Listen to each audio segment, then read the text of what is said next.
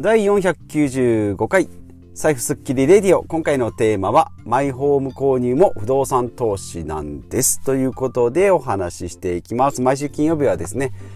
事業ビジネスのお話。ということで、まあ、最近ですね不動産投資のお話が盛り上がってきております。と言っても私の中でですね不動産投資がブームになっております、まあ、2020年からですね不動産投資やってまいりまして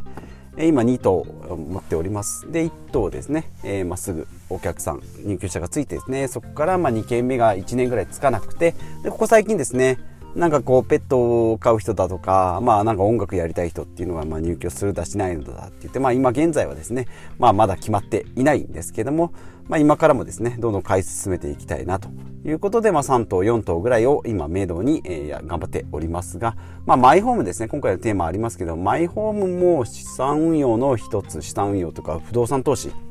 なんですよね。まあ当たり前のようにサラリーマンとして働いてるとですね、マイホームを買おうとかなんか賃貸だと捨て銭だとかですね。いやでもマイホーム買うとローンが大変なんじゃないのとかっていろいろまあメリットデメリットがあるかと思うんですけどもまあマイホームもですね、まあ、不動産投資の一種ですよということでですねまあもちろん自分のために買う家なので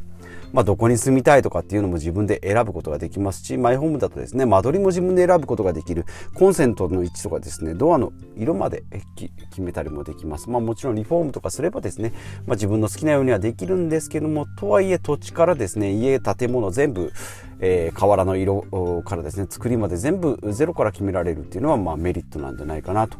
思いますけれども、まあ、マイホーム、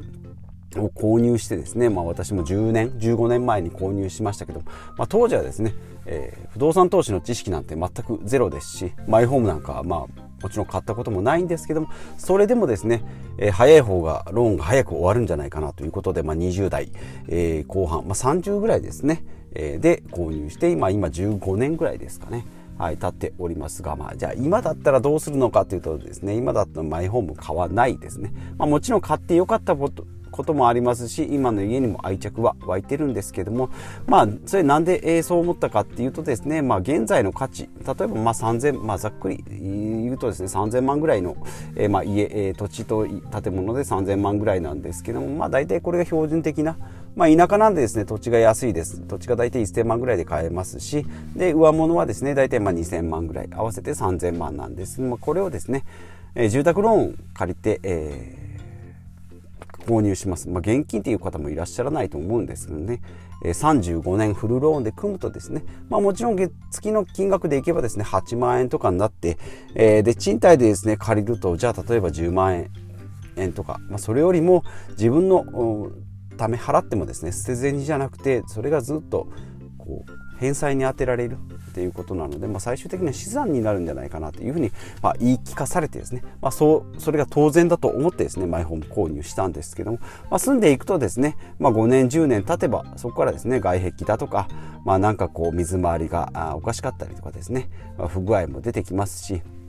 あとですね、引っ越そうと思っても、なかなか引っ越し、マイホームなんでできない、転勤もできないですね。で、あとは、えー、まあ、子供、まあ今2人いますけど、子供のライフスタイルによってですね、今はまあ子供2人なんで、子供ちっちゃい頃もですね、アパートとかマンションとかだと、なんか近所の音とか、近所にですね音がこう響いたり上の人下の人っていうのに迷惑かかるなと思ってたんですけどもマイホームだとそんな心配もありません。まあ近所付き合いがちょっとあるぐらいのものでですねそういったトラブルっていうのは少ないんじゃないかなと思いますのでマイホームっていうのは非常にメリットが多いようにも思うんですけども投資ですね投資価値として見るとやっぱりま買った時点でですね、まあ、前回前々回も話しましたけども3000万で買った家もですね、鍵をガチャって開けると、まあ、車もそうですけども3割ぐらい、まあ、23割はまあ値段下がるということなので、まあ、大体そこでですね2000万ちょっとぐらい、え価値が下がってしまいますし上物の建物はですね木造建築であれば大体22年で、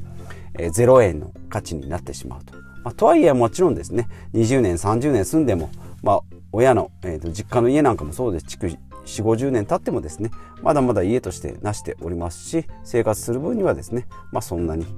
えーまあ綺麗とは言えないんですけども生活するには不具合も特にないような感じにメンテナンスしておけばですね、えー、住むこともできるので、えーまあ、そういった意味でもですね、えーまあ、価値がゼロと言われても、えーまあ、住むには問題ないと。まあ、それをこう逆手にとって今やってるのが私がやってるボロ戸建てですね。100万200万円で買ったものをですね、まあ、そこそこに直して、えーまあ、4万円ぐらいで貸し出すっていう、えー、投資をしておりますが、まあ、それがですねマイホームとまあ双璧をなすというか真逆の手法ですね。片や自分のこう理想で建てた家をえーまあ、ちびちびちびちび、えー、価値をこうすり減らしながら、まあ、最初に3割ぐらいドンと下がってるんですけどちびちびちびちび、えー、価値をこうすり減らしながらですね、まあ、自分の思い通りのように、まあ、生活していくということとあとは、まあ、あくまでも貸し出すためにですね家を借り買って直して貸し出すという不動産投資、まあ、この2つをですね、まあ、両方極端だとも言えるんですけどねマイホーム購入と不動産投資。まあマイホームもですねそういった意味では不動産投資の一種じゃないかなと思います。まあ私はですね田舎に暮らしてるのでまあ価値としては上がるっていうところはないんですけどこの10年ですね例えば都市部であれば2 3 0 0 0万で買った家がですね10年住んだ上にさらに買った値段よりも高く売れるっていうのがこの10年、えー、まあ、不動産バブルというふうに言われております、まあ、今後はわからないですけどね、まあ、過疎化が進む地域はどんどん下落がするだろうし、えー、逆にですね都心部なんか利便性の高いところっていうのはまだまだ値段が上がっていく、まあ、土地とか場所とかっていうのはま狭い日本ですし、まあ、少子高齢化になってくると、まあ、人口は減るんですけどもそういった利便性の高いところっていうのは価値が高まってくるというふうに言われておりますので、ま、これがですね、え、投資の、えまあ、妙利というか、ま、メリットなんじゃないかなというふうに思います。ま、もちろんとはいえですねマイホームにもまあ好きなところでカスタマイズできるっていうこともありますし、まあ、自己肯定感アップですね。我が我がホーム我がマイホーム我がマイホームっていう風になりますし、えーまあ、自分のですね、まあ、白的な感じになります。自己肯定感も上がりますし、まあ、安心感とかですね、えー、にもなります、まあ、あとはですね若干ですけども、まあ、住宅の減税とか、まあ、節税効果も若干はあるかと思いますけども、まあ、ローンで借りてるんでですね、えー、金利 1%2% 払っておりますのでその辺をまあ相殺するとですね、まあ、日本国としてはですねやっぱり新築バンバン買ってよっていうふうに、えー、税制的には、え、優遇されておりますが、まあ、とはいえですねやっぱりこうお店でダイヤモンドを買うようなもんですので買った時点で値段をですねそれでメルカリで売ったからといってですね店の値段より高く売れるなんてことは、えー、ありませんのでなかなかその辺は、えー、マイホームで儲けるっていうのは難しいかなと思いますけれどもまあそういうのを見越してですね、えー、例えば賃貸賃貸用の、えー、アパートと自分が住む用のアパートあ家かをこう併設してですね、えー、賃貸、えー、名前忘れましたけどね、貸し屋が半分、だから2世帯住宅の片方だけ賃貸に出すと。で、もう片方は自分の家ですよってやると、まあ、その丸ごとですね、えー、投資物件ということで経費だったり、まあ、えー、事業として成り立つような節税効果もあるように、え、言われておりますので、まあ、節税だけを見るとですね、そういったところ、とはいえ、家がつながってるんだったら、ちょっとプライバシーとかないんじゃないのっていうふうにありますので、まあそういう意味では、マイホームっていうのはもう綺麗に自分の理想だけが、そこまで理想なんだったらもうちょっといいところあったかなと今思えば思うんですけど、その時の、まあ最善を尽くした購入だと思いますので、まあ、マイホームもマイホームで、まあ、いいところもあるんじゃないかなというふうに思いますけども、マイホーム購入とですね、不動産投資。不動産投資なんて怖いんじゃないのって言うかもしれないんですけども、まあ、マイホーム買ってるんですから、もうそこからですね、えー、100万、200万、えー、2、3000万の家買った人間がですね、100万、200万の投資で、えー、破産するかよって。まあ、それだったらマイホームが払えなくてですね、えー、投資する、投資、えー、じゃあ、倒産、えー、破産する人の方が多いんじゃないかなというふうに思います。まあ、実際にはそういう方もいらっしゃいますので、ボーナス払いしてたけども、ボーナスが出ずに、えー、払えないよっていう人もいますけれども、まあ、そういったことにならないようにですね、まあ、事業として成立できるように、まあ、もちろん100、200万なんでですね、儲けがそんな2、3000万出るわけもないんですけども、そこでですね、コツコツこう知見と経験を貯めていくことによって、2、3000万の今度マンションだとかアパートとかを買った時にも、うまく利回りだとか、まあ、修繕だとか、客付けだとか入居の管理とかができるようになっていくっていうのと、あとはもうそういった、えー、管理ができる業者さんとのお付き合いができるようにっていうのが、まあ、投資の、えーまあ、経験なんじゃないかなというふうに思います。まあ私ですね、15年前にマイホーム買いまして、まあ今だったら買わないとはいえですね、今持ってる、これも一応資産ですので、価値が下がってもですね、え、資産になっております。まあ、今売ればですね、1500万から1800万ぐらいと言われておりますが、実際売り値はわからないですけどもね。えー、でもそれで住宅ローンを返済して、まあ、手残りで、えー、自分の家を探すというような感じですね。まあ、場所が、えー、どこでも生活できるっていうのが、まあ、メリットだったり、まあ、安定しないっていうのがデメリットだったりっていうのは人それぞれ、えー、ですので、えー、まあ今の住んでるところが最高ですよっていうのであれば住み続けるのも一つ手ですし、まあ、売って自由にですねいろんなところ日本国内どこでもブラブラ行きたいよとか車でこうなんか半分キャンプみたいな感じで生活したいよっていう人は、えー、定住せずにですね移住とか、えー、まあ転々とするっていうのも一ついいでしょうし、まあ、海外に行くっていうのもいいでしょうしいうこともありますので、まあ、メリットとしてはですね好きなところで、えー、生活できるっていうのがの窓生活じゃないかなと思います。まあ、家がそこにあるとですね、何かと駅までこう遠いので送り迎えが必要だとか、学校が遠いのでなんか通勤が、通学が長いとか、通勤が、え遠くなったりっていうのもありますけれども、まあそういったものも含めてですね、えー、マイホーム購入には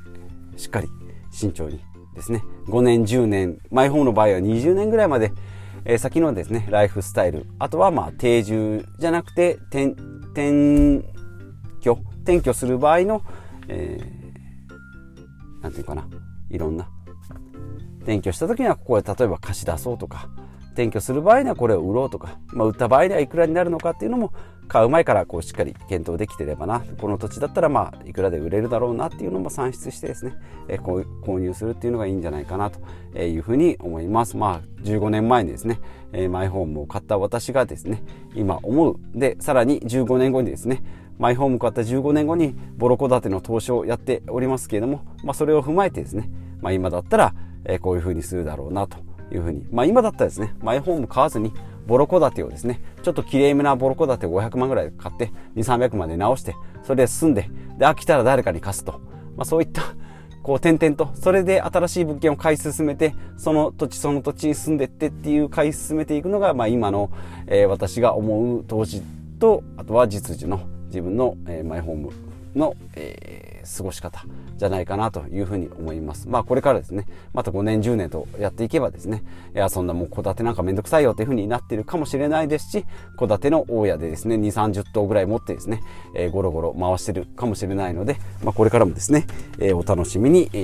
ー、していただきたいなと思います。今回はですね、不動産投資のお話になりましたが、最後までお聞きいただきまして、え、ありがとうございます。え、この財布スッキリレイディオですね。まあ名前も変えて、えー、ちょっと経ちますけれども、まあ、財布の中がですね、レシートだとかポイントカードとかですね、クレジットカードでパンパンになってですね、なんか自分の資産とか、なんかやりたいこともよくわかんないけど、なんかモヤモヤするなっていうのを、こう財布すっきりさせるだけでですね、なんか収入とか支出とか、あとなんかお金の管理とか自分のやりたいことまで綺麗にこうすっきり丸ごとできるように、えー、ということで私がやってることを配信しておりますのでまたお付き合いいただければなというふうに思います。ということでまた来週ですね、お会いしましょう。